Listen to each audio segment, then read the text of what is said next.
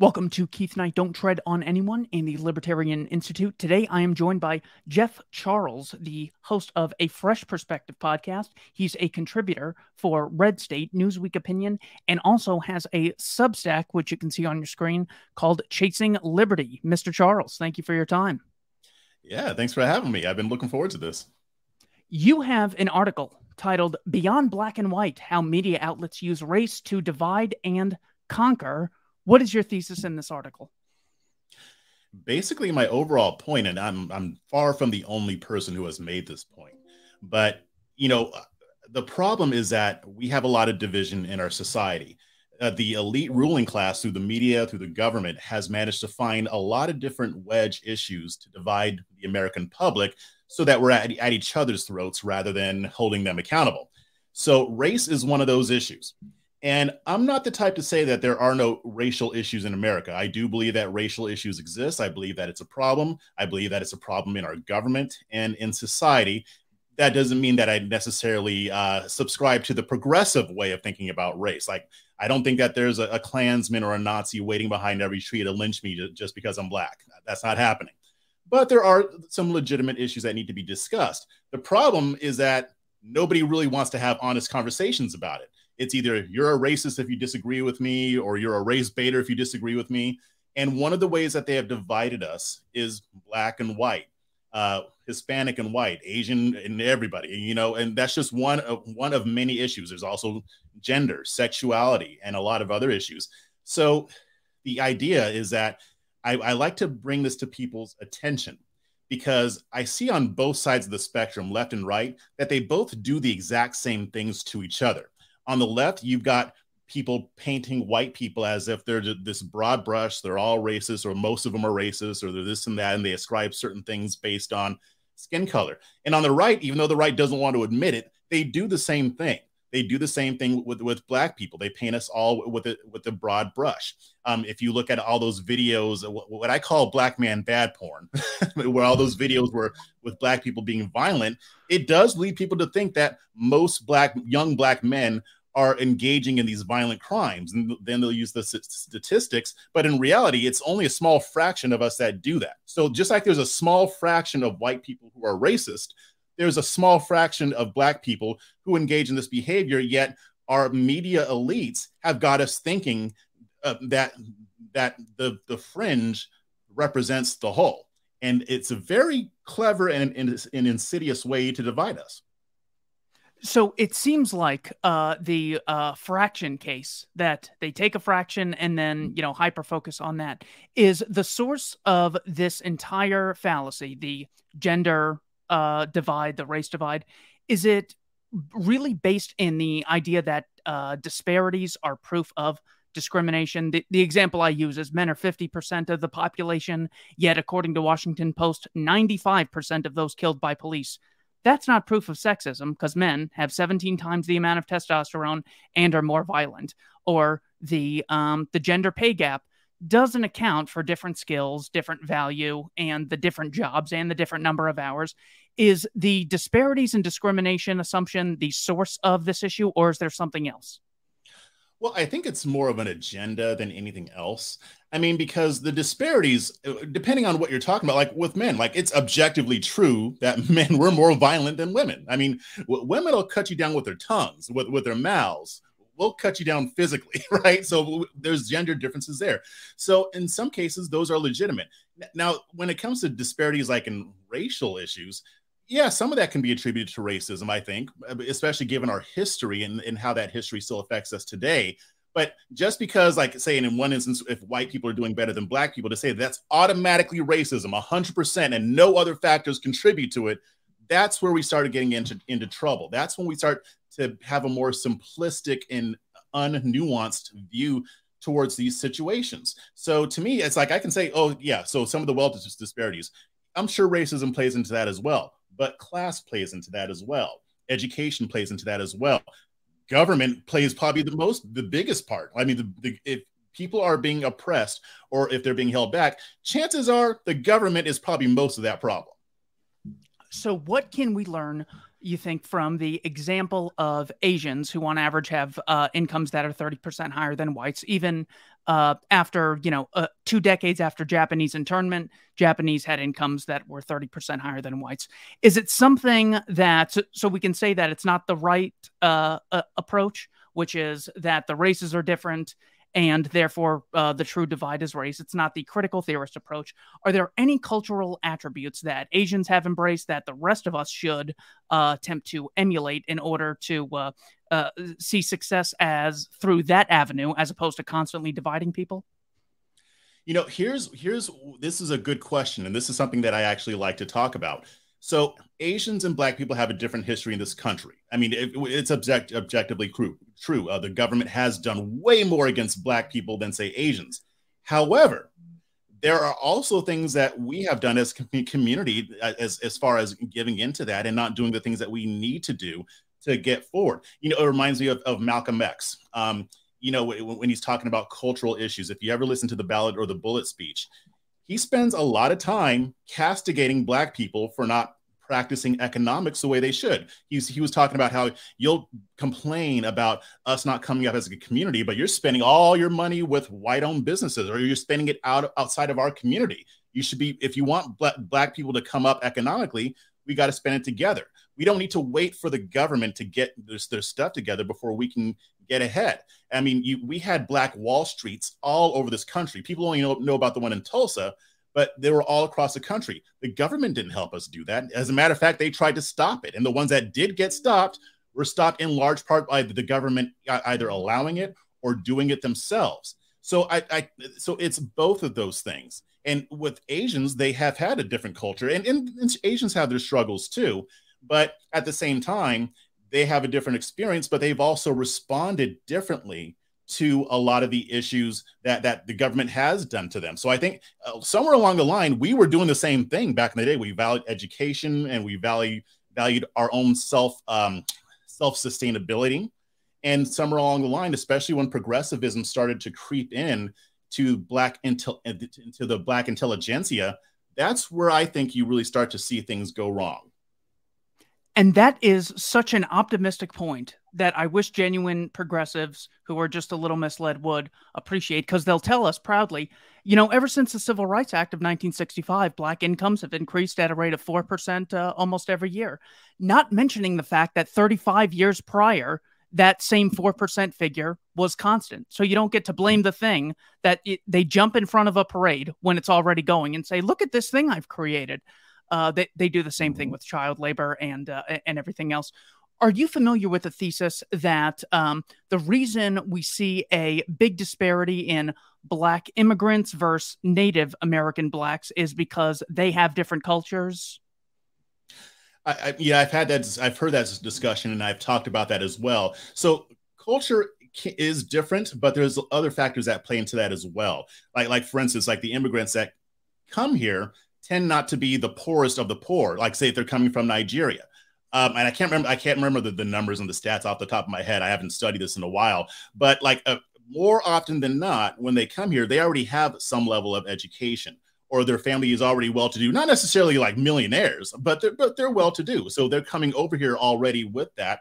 And then, yeah, a lot of African cultures are, are different. They, they, and I think that they kind of value the American, the quote unquote American dream more because they didn't come up through all the discrimination. So they get here and they're like, this is great. I can do stuff that I couldn't do in Nigeria. That's going to affect the culture. That's going to affect the, the work ethic. And they don't have a lot of the baggage that we, as people who, as, who descend from slaves, that that we do. So that, that, that those are just a few things that that account for that. Okay. And uh, finally, uh, you mentioned that BLM is white progressives in political blackface. I am so offended. Please tell me what this means before I freak out. wow, you went back for that one. I wrote that a long time ago. yeah, it is. I mean, and and and uh, and I have to be clear here because people mistake between Black Lives Matter the movement and between Black Lives Matter the global foundation and Black Lives Matter, the local chapters. It's a little bit more complex than what people will talk about in the media, whether it's right or left.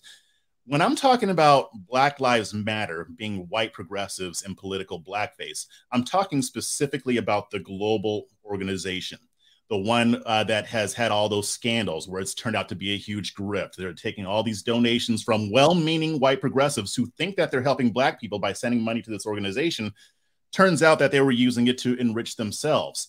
But the thing is, even though they have Black faces at the forefront, this is really a white progressive endeavor. This is born of, of, of the progressivism that they learned in, in Ivy League schools who are run by who? White progressives a lot of the people that buy a lot of the black faces that you see out in the forefront that buy into a lot of this stuff they're way out of touch with regular run of the run of the mill black folks like like like the gender issues. Black folks aren't doing those pronouns and stuff like that. But if you came up in an, an elite white progressive institution you're buying into a lot of that. And the black lives matter global foundation definitely buys into a lot of that intersectionality and, and all that stuff. They got into a huge controversy over it.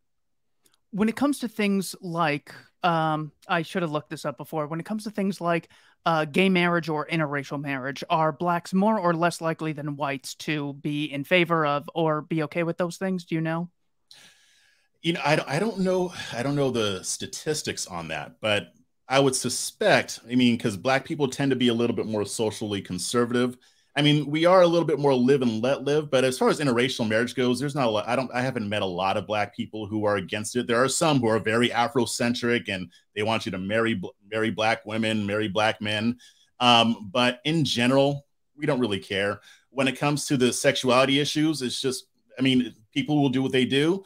Don't try to stuff it down my throat. Don't try to make me embrace it, that kind of thing. But that, that's basically where, where black people stand based on my experience coming up when it uh, comes to things like, well, when I first heard this uh, political blackface, I was thinking about it and I paused the video and I remember thinking, all right, I want to see if I can predict what he's trying to say beforehand. And I couldn't really come up with much. And I just sat at the back of my head and I said, you know, maybe it's the fact that the vast majority, almost every black person and most whites that I talk to are like, yeah, of course people should have school choice. Why why would you not have such a thing?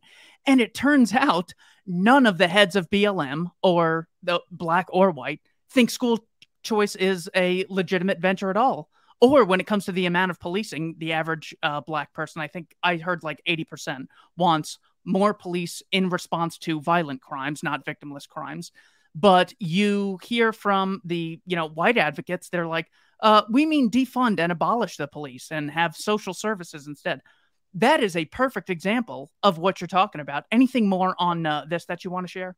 Well, I'll, I'll, give you a little bit of inside baseball. You might already kind of seen some of this stuff, but I mean, within Black conservatism and Black progressivism, you know, there's always the trope where black people on the left will refer to black conservatives as Uncle Toms, Coons, and and the, the idea is that these are just black faces, but speaking their white white conservative talking points.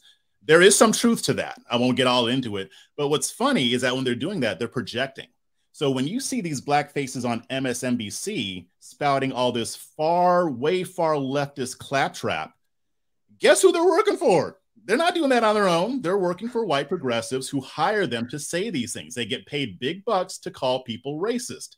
So to me, there's disingenuousness on both sides of this. And realistically, I I, I feel that the, the black progressives are way more out of touch than a lot of other people. So you, what you what you said hit it on the head. They don't want school choice, but the average black woman and black man want school choice. That's just one example. Yeah. Uh, when it comes to uh, the the BLM example, I am so kind of obsessed with because from the libertarian standpoint, it's like the state is grant. First, they say monopolies are terribly evil and we need to watch out for them. Also, the government should have a monopoly on the police and judicial system. Okay, th- mm. that enough is bad. They say this group has a right to initiate violence. They can arrest you and do all these things. If you resist them, they have the right to shoot you. No one else has this right. And people look at this monopoly on violence and say, you know what? I think the problem is skin color. Even when you get people like Tony Timpa being suffocated to death by mm-hmm. Dallas police, Kelly Thomas being killed on security camera, uh, Michael Byrd killing unarmed Ashley Babbitt on January 6th, mm-hmm. they still look at it through a lens of race. What is a productive way we could channel this conversation about police toward the libertarian lens versus the critical theorist racist lens? Wow, I mean, this could be a whole episode all on its own. I mean, first off, I mean, like with Tony Timpa, Timpa Daniel Shaver, Ryan Whitaker. I, honestly, I wish I would see more white people out protesting that stuff. I mean, I, I mean, Black Lives Matter protested for Daniel Shaver, the, the local chapter, not the global organization. They protested. Tariq Nasheed even said it was wrong. Thank exactly. you, Tariq. Yeah. And, and, you know, there was a young kid. I can't remember what state he was in. He was killed by a police officer. He was unarmed. Uh, what's his? Uh, Benjamin Crump and Al Sharpton showed up at his, at his funeral. White kid. So to me, they they understand that this is a national issue. Now we can get into the numbers, and and you know, you know, black people are more likely to be abused by police, and there are a lot of different reasons for that. Racism being one of them, but there are several other reasons. But the problem is that if somebody's racist, if, if my neighbor down the street is racist, I don't care. I mean, I don't like it. I would prefer for him not to be racist, but I don't have to care. But if he has the power of the government behind him, now I care because that's going to affect my life. So you have these people talking about systemic racism and how the government's so racist, but their solution is to make that government stronger. We need to get people to see first off, you're never going to get rid of racism. Bigotry exists in every country and every time. We can decrease it and we can use persuasion to do that.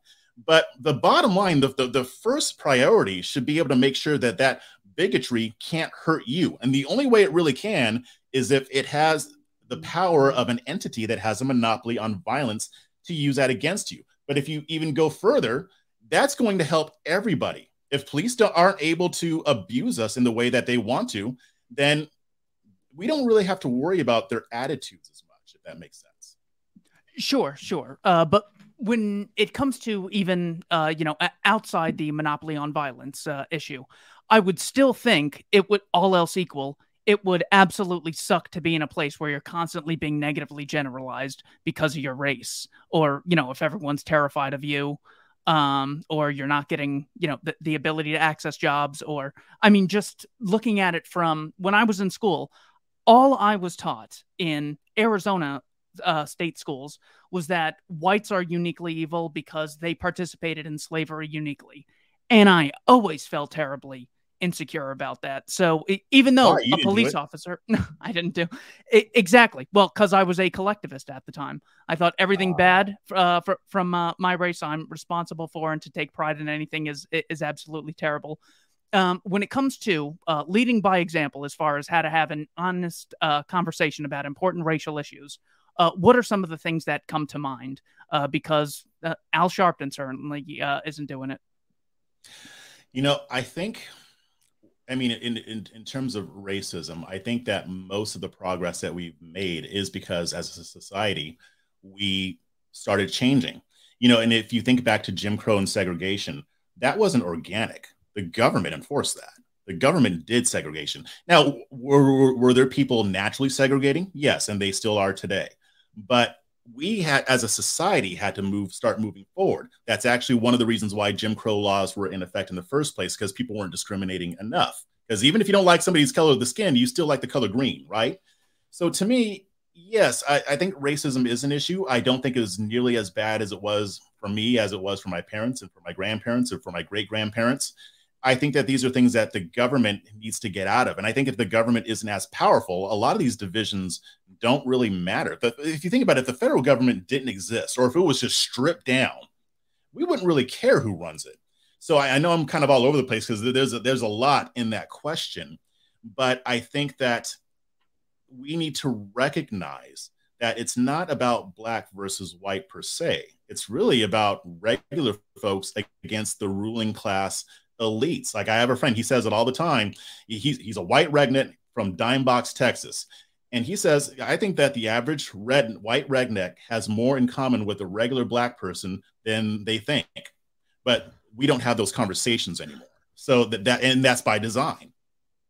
That was the one funny SNL skit that I've seen in 10 years. Tom Hanks is a Trump supporter and agrees with all the other blacks on uh, uh, on I Jeopardy and they're and they're completely in line with everything and I go whoever wrote this skit is at a level of brilliance that no one else at uh, at SNL uh, is at. Um, that was great now, uh, satire because they made a really good statement. Mm-hmm.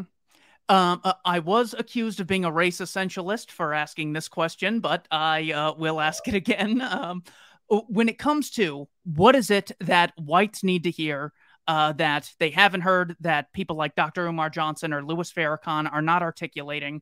Uh, what uh, is there anything you would want to say to whites in general to get them to understand the plight of blacks? Because as far as who's leading the racial discussion, it's just absolutely terrible. Not really. I guess what I would really say is, and, and I would actually say this to black people too, because even just the analogy I just did about white rednecks and, and black uh, regular regular black folks, got to start talking to each other, touch grass. Your influencers are lying to you on both sides. I don't care what side you're on. They're lying to you about what what what the other person thinks.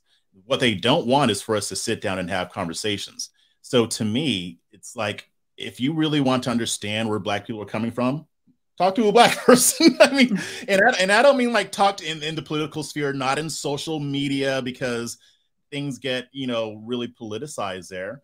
But I mean, it just a lot of you probably already have black friends and black people have white friends. Just have conversations, but not just have the conversations, be willing to listen. Be willing to hear.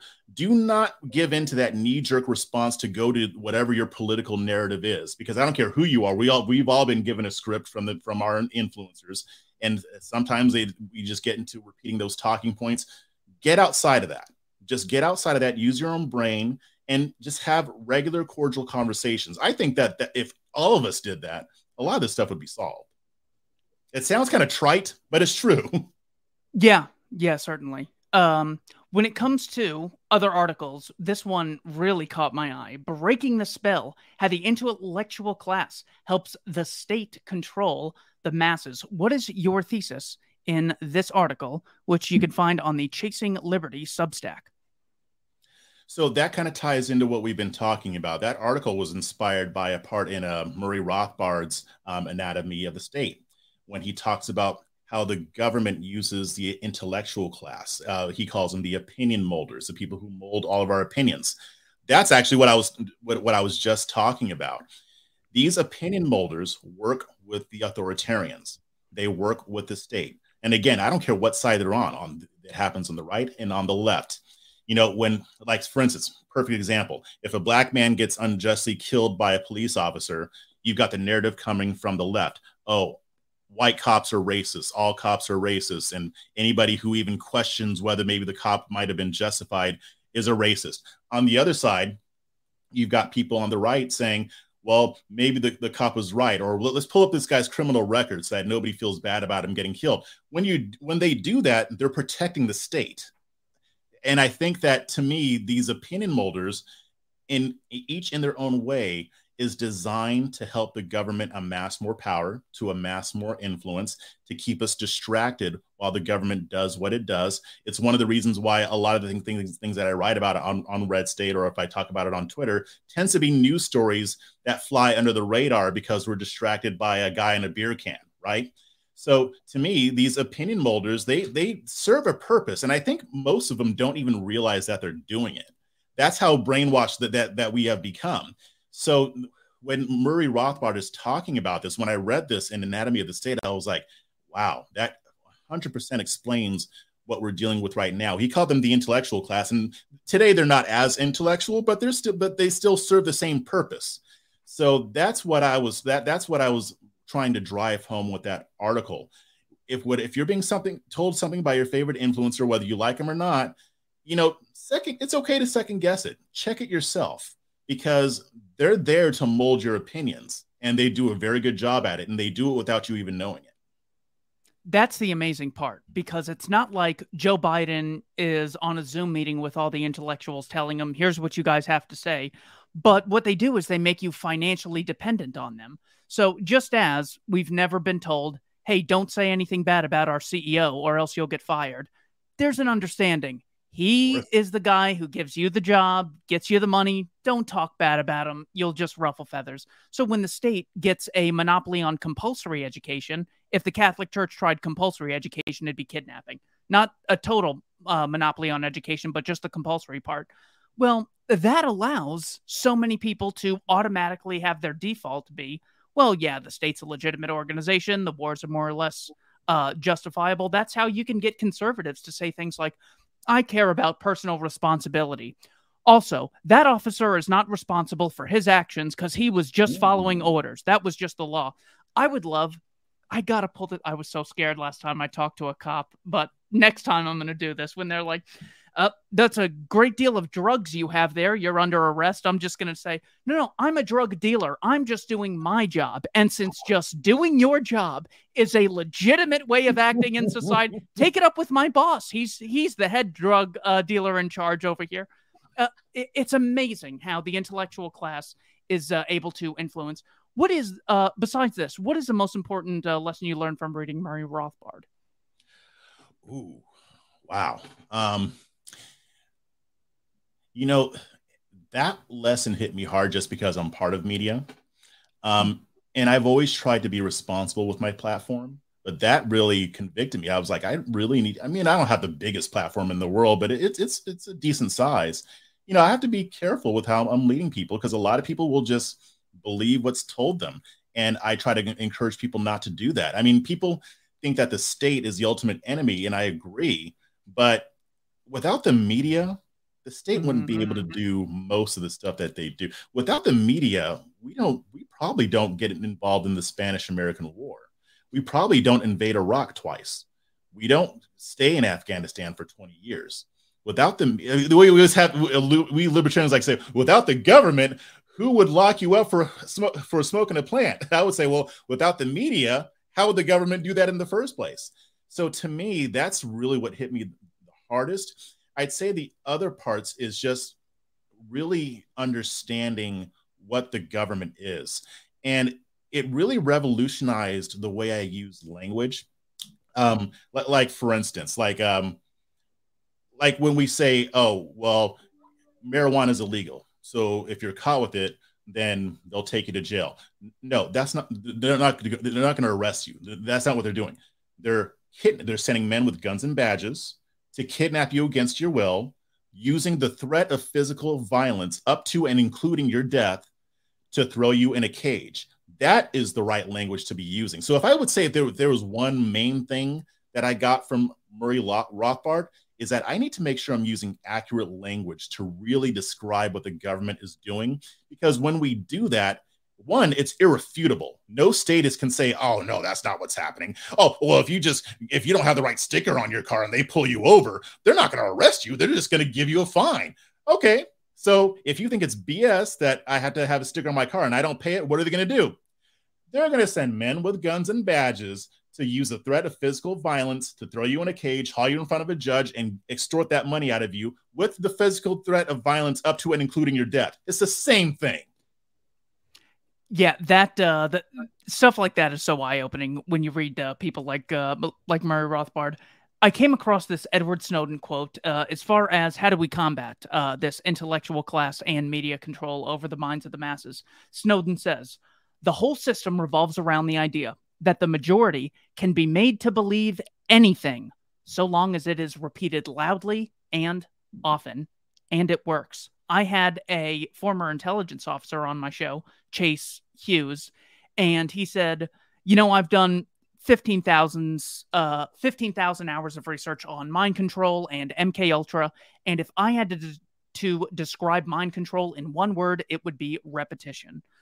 With these two lessons, it took me a long time to learn that rep- repetition really is at the heart of something. When you say it so many times in such a confident manner, people end up believing it when it comes to uh, other uh, lessons we can learn from what the media does and how we advocates of things like the non-aggression principle can embrace those and use them to our advantage what else comes to mind as far as solutions go you know and, and you're 1000% correct i mean joseph goebbels said something very similar to that right um, and to me and, and even if you look at trump if you notice he repeats himself a lot when he's doing his speeches that guy is a, is a master persuader. Yeah, I know Scott Adams said that, but I saw that too when when he was campaigning.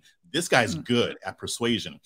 I would say, as, as far as the liberty movement goes, what we need to be doing is a lot of that same thing, but we also need to put it into action. So, um, so I was I spoke at the Libertarian Party of Texas's, or I'm sorry, of, of, of Travis County here in Austin, uh, me, Donnie and I, uh, my, my, partner, we spoke there, and our, our main message is that we need, as a movement, we need to start getting on the ground more.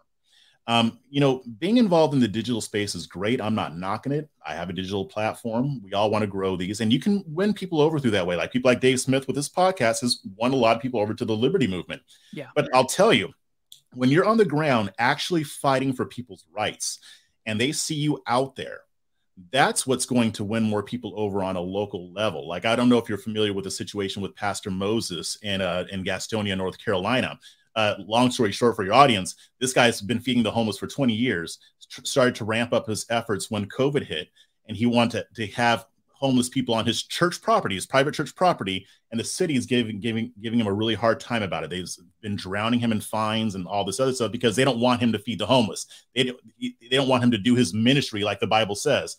Spike Cohen, with his organization called You Are the Power, has been drawing a lot of attention to this. And over this whole fiasco, uh, the Spike's been there for him. The local Libertarian Party has been there for him. I interviewed him for an article, and he said, "You know, I've been a lifelong Democrat. I'm a Libertarian now." And I could tell that story numerous times with other examples. When you're actually there providing a benefit to the community, and you're doing it under the banner of liberty, you're going to convert people just automatically. You don't really even have to sell a lot of the ideas because you're putting them into action. So I would say, as a movement, that's what we really need to be focusing on in this next round coming up. Yeah, I am trying to find uh, the article because um, Sp- uh, Spike Cohen told me about this uh, incident when uh, we were at Freedom Fest. And there are a lot of these examples where you actually are not allowed to feed the homeless unless the state has given you a license to do so and say, yes, All it's okay for this to occur. There was a case in Kansas City I can't, I, the, the link just isn't coming up, but the guy's name was Rex Archer. He was a uh, health official in Kansas City, and he ordered his employees to go pour bleach on food that was intended uh, to be given to the homeless people. To which, when he was asked about this, he said, Well, this is actually a policy we have. And if you don't have a permit to distribute food, well, then we do that in order to uh, explicitly contaminate it because it might be contaminated. So once we explicitly do that, then the homeless people know that it's too dangerous and then they just move on. It's like it, th- this is the great Thomas Sowell lesson compared to what? I don't like uh th- this food isn't uh, r- really great compared to what? Starving? These houses aren't up to, you know, total code compared to what? Being homeless or compared to being uh, in a uh, mansion. This is a low wage compared to being unemployed. It, mm. It's the great wisdom that libertarians have been providing for so long.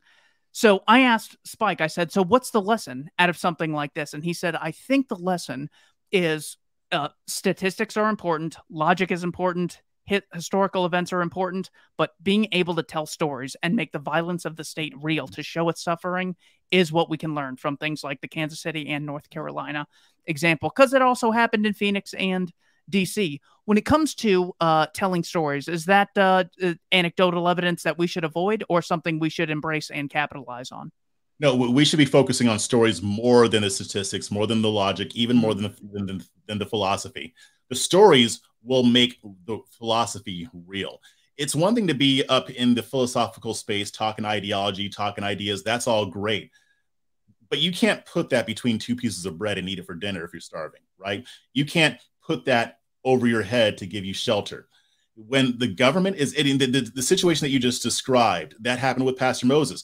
Well, okay, well, we don't want the homeless staying here. Okay, as opposed to what? Being out on the street and freezing to death? The city said yes. People froze to death, they died. People OD'd out in the streets. It was disgusting. So to me, that's that's actually one of the, the, the directions that I've been taking my Substack in because I really want to tell a lot of these local stories. And I've got people hitting me up like like a town like two hours away from me. I'm looking into something there that I'm going to be reporting on. Same thing, local government abusing people, using code violations to to to to, to abuse people. This stuff happens everywhere. And what I always say to people is don't think for a second that this isn't happening in your community. If you look it up, you'll find it. We need to stop focusing so much on the federal and national politics. Yes, that's important. But if you're going to be abused by a government, chances are it's going to be your local government. And that's why I want as many stories of these as possible. Like one of my mottos is my, I want Chasing Liberty to empower grassroots activism one story at a time. And that's very important. I mean, because stories do persuade, it really brings it home rather than just saying, well, you know, the government using violence sucks. If I give them an example, if I tell a story of somebody I know who was beaten by officers or things like that, or if they read the story, that's going to hit home a lot harder. Yeah, it, exactly. Well, it's like I could hear about, you know, a hundred thousand civilians in mm-hmm. Tokyo getting murdered in Operation Meetinghouse in March of 1945.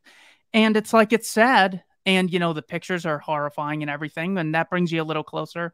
But it's like, all right, seeing Eric Garner get suffocated to death, that is going to be in my brain forever and that makes it so much worse than even a hundred thousand deaths, and those people were all, almost all innocent. So it is the ability to uh, to to focus on a story to really uh, to make it real in our minds. So here is what I was uh, referring to: November of 2018, health department inspectors pour bleach on food meant for homeless people in Missouri. The interesting uh, one that uh, just popped up is uh, the Washington Post saying after pouring bleach on food made for the homeless, Kansas City officials change course. I don't know what that uh, update is, but I am curious to read it. I care much more about this evil stopping and changing than I am about, oh well, uh, that they're still totally evil and they're probably not going to change. I really hope they do change because that is just an unbelievable crime. The poorest people and they're regulating it under the guise of helping them the very exact imperialism that they think they're so you know clever to say oh the british empire was imperialist. You want washington d.c and state governments to coercively rule over hundreds of millions of strangers. It's no different. And who's standing up for those people? Who stood up for those homeless people? Maybe, maybe there were some people who were. But here's my thing. Who is standing up against these local governments for this stuff? Mm-hmm. you know Democrats kind of do it. If, if it's police involved, you'll see them come out of protest. I'm not talking about the writers. I'm talking about people who actually just peacefully protest. They'll come out, they'll speak, they'll raise hell, they'll draw attention to it. Great. Republicans, they don't do much of anything. Like they, they may do some marches for abortion and stuff like that. But in general, if somebody's rights get violated, you're not going to get a bunch of Republicans out there protesting for it. So who's going to stand up for these people? It needs to be us because Democrats will only do it when they can use a racial uh, uh, element to it. But if a guy's bar is getting stolen in San Antonio to make way for the Alamo and the state government is doing this, who's going to stand up for that guy? When I went to that rally in San Antonio for Moses Rose's, it was it was one Republican who was part of the Republican Liberty Caucus and a bunch of libertarians. We need to multiply those efforts because when they see us out there being willing to fight for people's rights. When you see someone like Chase Oliver giving the city council hell for build, building Cop City, I don't care what if you disagree with some of his politics, that makes a statement. Because normally you see Democrats doing that and nobody else, but Democrats don't do it all the time. We need to be the ones fighting for people's rights. That that can be us, and we have an opportunity to start making inroads through activism and through activism against all government abuse civil asset, civil asset forfeiture, eminent domain. The, the list goes on and on. That's stuff that libertarians care about. So we need to be the ones out there fighting against that. And I feel like it's so important because we have the right answer. Whereas if your objection to something is, well, there's inequality in uh, in how such a thing is enforced, well, then we just need to start arresting more Asians, Hispanics, and whites. Or uh, the pro- the draft is sexist. It's explicitly male only. If you go to selectiveservice.gov. Uh, so if inequality is bad, we just need to start enslaving women. There's an actual policy the Pentagon has that any military aged male over the age of uh, is any male over 16 or older, so they're not counted as a civilian death. So if the problem is inequality, you just need to start murdering women 16 years yeah. on, uh, and older.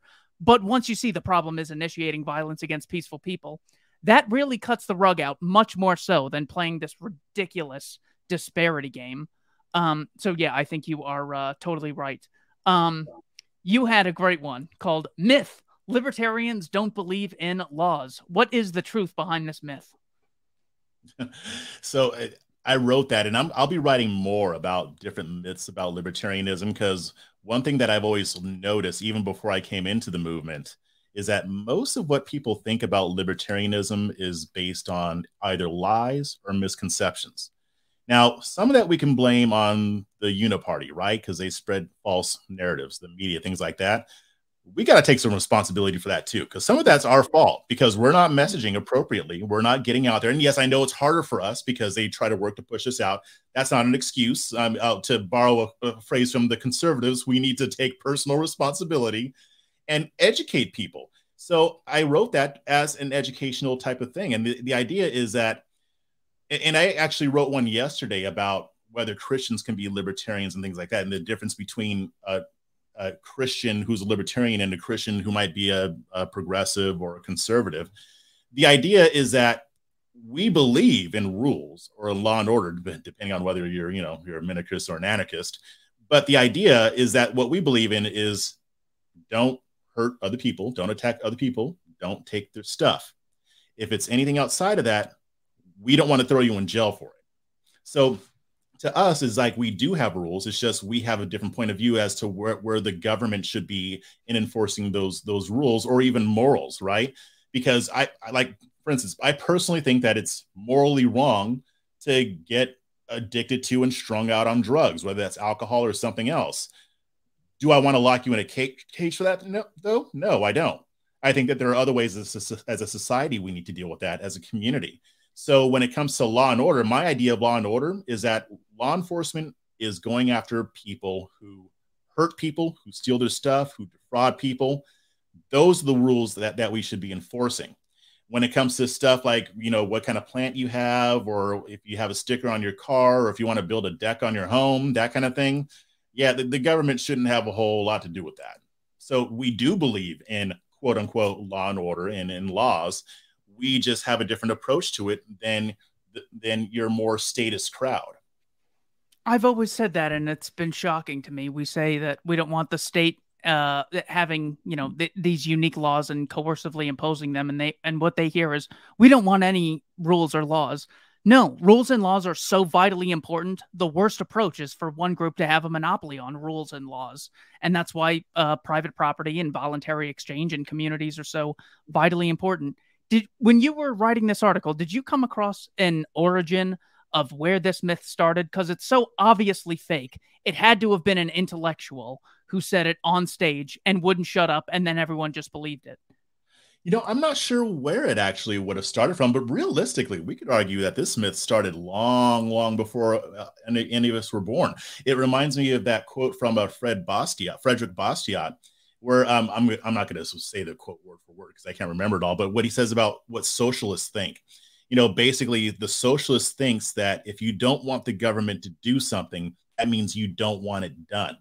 Now, he used the word socialist. I would use the word statist today because it's conservatives and socialists who do this too. You know, if if like for instance, if I'm against prostitution, which I am, I, I don't think it's moral, but I don't want the government to throw people in jail for it. So to them, that means that I want prostitution to happen.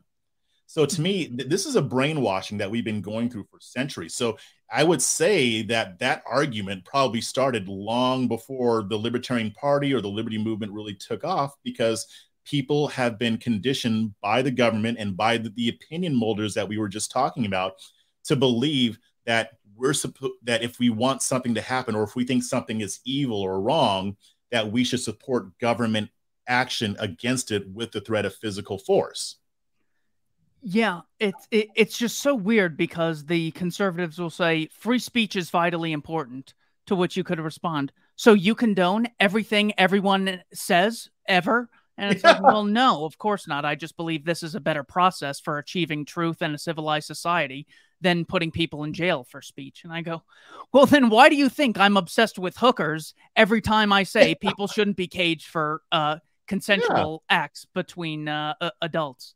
That is just such a shocking one. So let me give you another myth. And uh, please let this be the next article. Libertarianism is defined as isolationist, dog eat dog, every man for himself uh, worldview. What, if anything, is wrong with that? You know what's funny about that? They some people will say that about conservatives too. Um, like say uh, like like for an example, I don't I don't know if you're familiar with a guy named King Randall.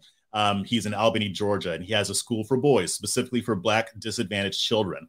And um, he gets donations for it. So I saw somebody criticize him one day, saying, "Well, wait, aren't you supposed to be the party of personal responsibility? He, he, he he's not even a Republican." but he's seen as a conservative. but he, he, they're saying, well, you shouldn't be asking for donations if you're supposed to be personal responsibility and not getting handouts. No, if you're a conservative, what you think is that the you, the government shouldn't be doing it, that we as a community should be doing it, and there's that's where there's overlap with the liberty movement, because yeah, I mean, maybe some people believe in the dog eat dog world thing, but no, especially if, if you're a Christian libertarian, we as a community should be taking care of these things rather than just uh, trying to have the government steal money from other people to pay to, to solve that problem.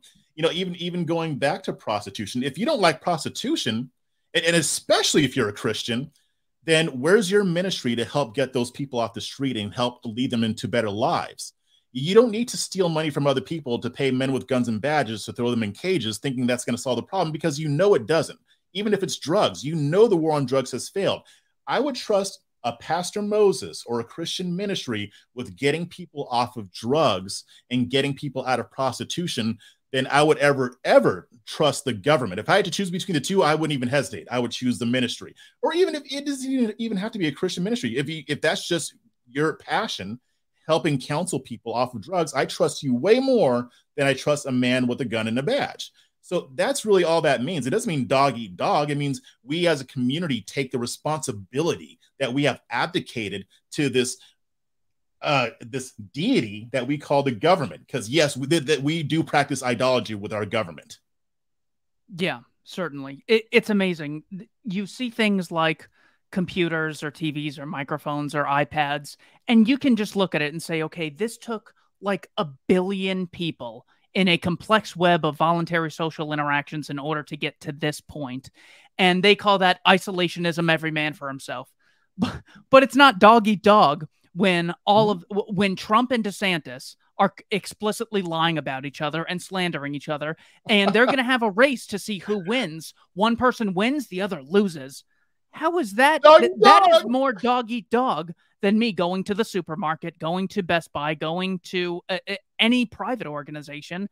And it's much more harmonious. Every time I'm at a private organization and I buy something, I always get something like, thank you, please come again. I've never been thanked by a teacher or a cop or a soldier or a politician Ooh, for being a taxpayer. For, I've been a net taxpayer for 11 years. Well, there was one year where I kind of dozed off a little and, and, and things were rough. Okay, let's call it 10 years I've been a net taxpayer and I've never been thanked. They're the dog eat dog ones who don't believe in stable rules. It's okay to murder civilians if they're in Dresden or Hiroshima or Afghanistan. It, they always do these untruths, which are not just fake, they're the opposite of truth, where it's they don't projection. even believe it's in projection. That. Yeah, I do think, oh, you just want doggy dog. Well, no, you're you're the one who wants to steal money from other people to eat them and to no, no, we already have dog eat dog. Our government eats us all the time. yeah, uh, the, the dog eat dog is voluntary exchange. You know what's not greedy? Threatening to cage people for not chipping in for wars based on lies and schools that don't teach you uh, anything intellectual. Um, thank you so much for your time. I have two more questions for you if I am someone who comes at things from a leftist point of view, I generally see uh, all situations as there being a division between the oppressed and the oppressor. How do you sell me on libertarianism? Mm. Wow. Wow. That's a good question. I like this. Uh, so, if you're coming from the left, I mean, the difficult part is that you already have a lot of trust in the government. But then again, on the right, you do too, just in different areas.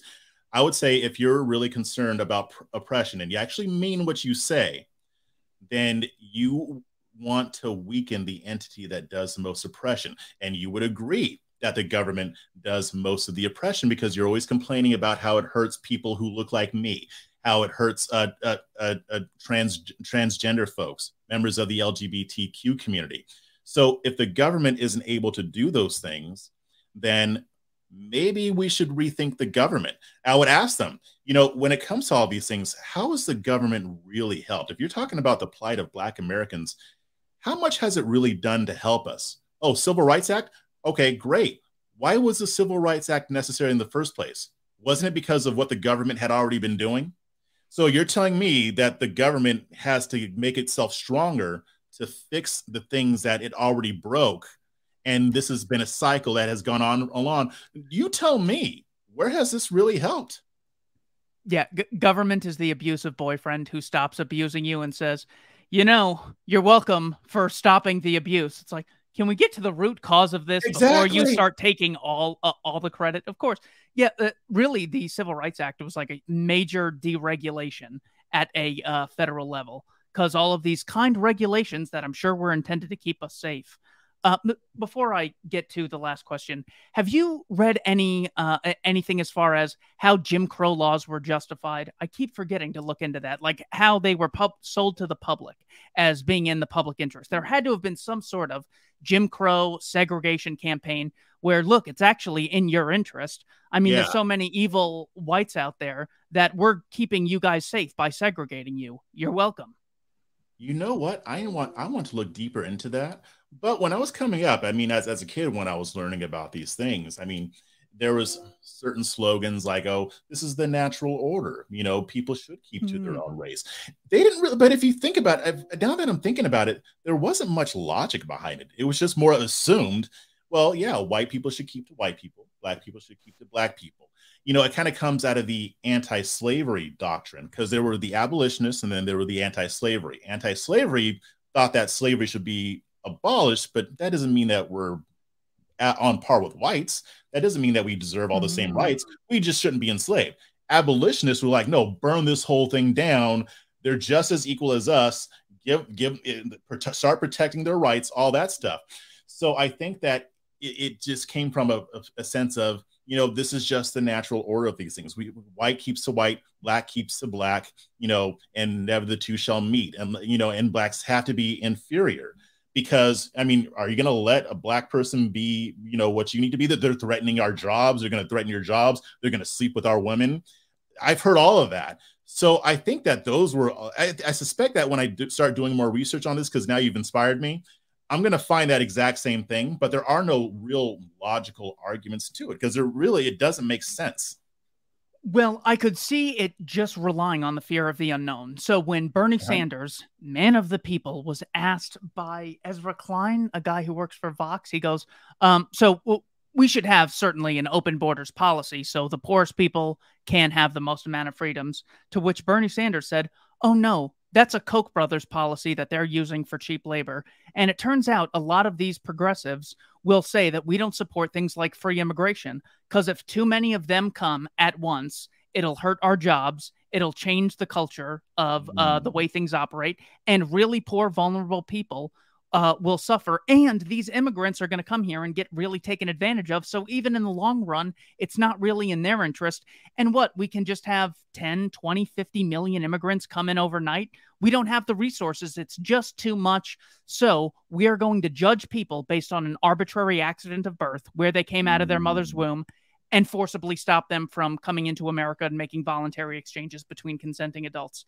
I could see that same thing happening with blacks. That's how it was sold. Look, ideally, it could work, but in reality, because of all these other injustices, we just can't have this equality thing. Um, uh, how do you, why do you think uh, it's fear? Because we could be equally afraid of state tyranny.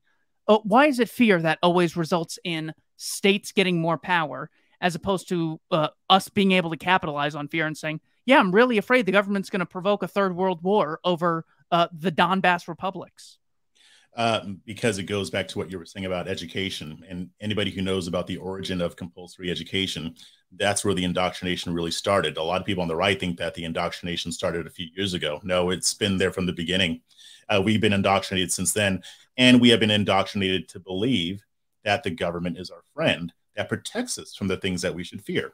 So we don't fear the government. Why would we fear the government? They don't do anything to us. They take care of us. They, they protect us. They, they make sure that foreign armies don't invade. They make sure that we don't become 90% drugged out because of the war on drugs. If without the war on drugs, we would have all kinds of people on the street drugged out. Um, you know, we need the government to take care of our poor. We shouldn't do it. We can't do it. The government can do it. So it's okay for them to, to steal our money because they're going to use it for for a good purpose they don't really oppress us all that much. Yeah, you know, the Patriot Act seems a little, you know, maybe a little much, but I don't want to get blown up by by by an Islamic terrorist. I don't want them flying planes into buildings. And and on top of that, if I say that I'm against this, I'm an American anyway. So I, you know, yeah. So that's why we're, we're afraid of the wrong thing. We're angry at the wrong thing. We've been, it's national Stockholm syndrome. That's what it is. It's statist Stockholm syndrome. We've been conditioned to think that the government is our savior and our friend. Yeah, it's got some issues here and there. Yeah, sometimes cops kill people that they shouldn't kill, whatever. But overall, I mean, it's great, isn't it? So I think that that's the issue. I think we're afraid of the wrong thing, and we've been conditioned to be afraid of the wrong things. And while we're afraid of those things, we're not seeing who's really hurting us. When it comes to what is your message to someone on the right, maybe whenever they look at a situation or event, they see it as a uh, divide between civilization and barbarism, and we must do what it takes to hold up the civilized ends of society to avoid barbaric uh, degeneracy. How do you communicate libertarianism to them? Yeah, I agree. Do you actually believe what you say you believe, though? Because you say that you value limited government, but if a cop shoots somebody, you'll tell me about how most cops are great and pretty yeah, uncivilized. Yeah, yeah, yeah they're, they're, it's fine. So to me, do you actually believe what, what you say you believe? You know, if you actually are for limited government, then we got to be for limited government not if you're a conservative, chances are you profess to be a Christian. When it comes to the societal ills in our society, do you believe that the government is best equipped to handle that? Or do you believe that the churches? Do you believe that the teachings of Christ and the Holy Spirit are better equipped to handle those things? If you really believe that, then why are you putting government in that place? Yeah, sure. I mean, we have to deal with people who actually hurt other people people who steal from other people. But again, like if if you're if you're correct, then why do we need ministries in the first place? Let's just have the government do it. And and honestly, I've had some of these conversations, Keith, with with, with conservatives because most of my audience is conservative and libertarian. I've got some people on the left who follow me, but a lot of the people who end up coming around, they say, "Yeah, you know, I didn't think about a lot a lot of these things because we take them for granted, right? Like the sticker on your car, I always took it for granted. I never questioned that until later in life. Um, you know, other things I may have, I, I question the, the need for driver's licenses, but a lot of the stuff that we live under, we're brainwashed and we don't think outside of that. So we just think, oh, yeah, this is just the way it is, but we don't ask why. Does the government really need to require a license to go fishing? Does a lot government really need to require a license to be able to, to do somebody's hair? When I start putting it to them that way, and when I frame what the government does by reminding them that it is the government, police are part of the government, you start, I start getting uh, more heads nodding. I mean, look at what happened under COVID. You think that's okay? Well, they've been doing that stuff to black people and white people long before that, just for different reasons. So it's really getting them to see why they believe what they believe because they say they're for limited government, but I don't think they really understand why. I don't think that they understand that we live under tyranny. Yeah, we're not living in North Korea. I get that. But that doesn't mean that our government is good. So to me, when I point these things out and I say, hey, conservatives, this is what your government's doing. Well, are you are, are you on board with it? And honestly, some are. Some say they're mm-hmm. conservative, but they're really statist and they're not really for a limited government. Others will start to think, yeah, one of the essays that uh, people were surprised most by in the Voluntaryist Handbook. This is a collection of 50 essays that I put together that uh, made me go from being a progressive to being a uh, voluntaryist uh, libertarian. Uh, one of them is titled The Reluctant Anarchist by Joe Sobran. You can read the entire PDF for free right here at libertarianinstitute.org. And he said, I was never an anarchist because I said, well, we we live in a society and we need laws. And it turns out that the government having a monopoly on laws is not the same as having no laws. And he uses the example of the interstate commerce uh, clause within the Constitution. He goes, let's look at the, the words in this. The state has the right to regulate interstate commerce, which at the time clearly meant make regular to allow all the states to trade freely. It was later interpreted by the Supreme Court nine Ivy League uh, presidential appointed individuals that what this actually means is they can the government can control what you grow on your own land mm-hmm. because if you grow something on your land that actually changes the supply and demand and affects the price of the interstate commerce and uh, affects everyone. So, therefore, uh, the Agricultural Adjustment Act and things of the like are able to control what anyone grows on any aspect of land. That's how they interpreted free trade in the Supreme Court. And Joe Sobran was uh, the senior editor at National Review with William F. Buckley for 18 years. Later became an anarchist because he became friends wow. with Murray Rothbard and Hans Hoppe. Great story. Um, all right, uh, this is actually the final question, then I'll let you go. Um, there are a lot of criticisms of the free market, dog eat dog, profit seeking, has fallible people, has uh, asymmetric information. The problem is all of these criticisms apply many times over to government. Have you come across any unique criticisms of the free market that do not apply to government? No, uh, just criticisms that they think don't apply to the government. A lot of times, a lot, a lot of the times, people don't really understand how deeply our government affects everything, and it gets to the point to where I even start uh, getting concerned. Do I just sound like I'm just blaming everything on the government? Well, kind of. Yeah, I am, but not everything. I mean, yeah, I mean, we just talked about issues with, with the black community. I said that there are things that we should have been doing as well and that we should still be doing. But I think really criticism of any libertarian idea, whether it's free market or something else, comes from the lack of awareness that it's the government that's causing the problem that you're complaining about in the first place. Even if it's not 100% responsible and there's other factors, it's still a huge factor because our government has grown that big to where it actually can have that big of a hand in in, in causing these problems. So, uh, if people want to check out one of the, you have quite the archive here on Chasing Liberty. What is one article that you would recommend I uh, link in the description that people should check out for themselves? I would say there was one title. This was a while ago that I wrote it, but make let's make local politics sexy again. I think that that's the building block. That's where we really need to be focused. And if I if there's one thing that I would want people to read, that would be the article. Case for making local government sexy again? That's right. Very nice. That will be in the description. Thanks to everyone for watching Keith and I Don't Tread on Anyone and the Libertarian Institute. Mr. Charles, thank you so much for your time. Thank you. I appreciate it.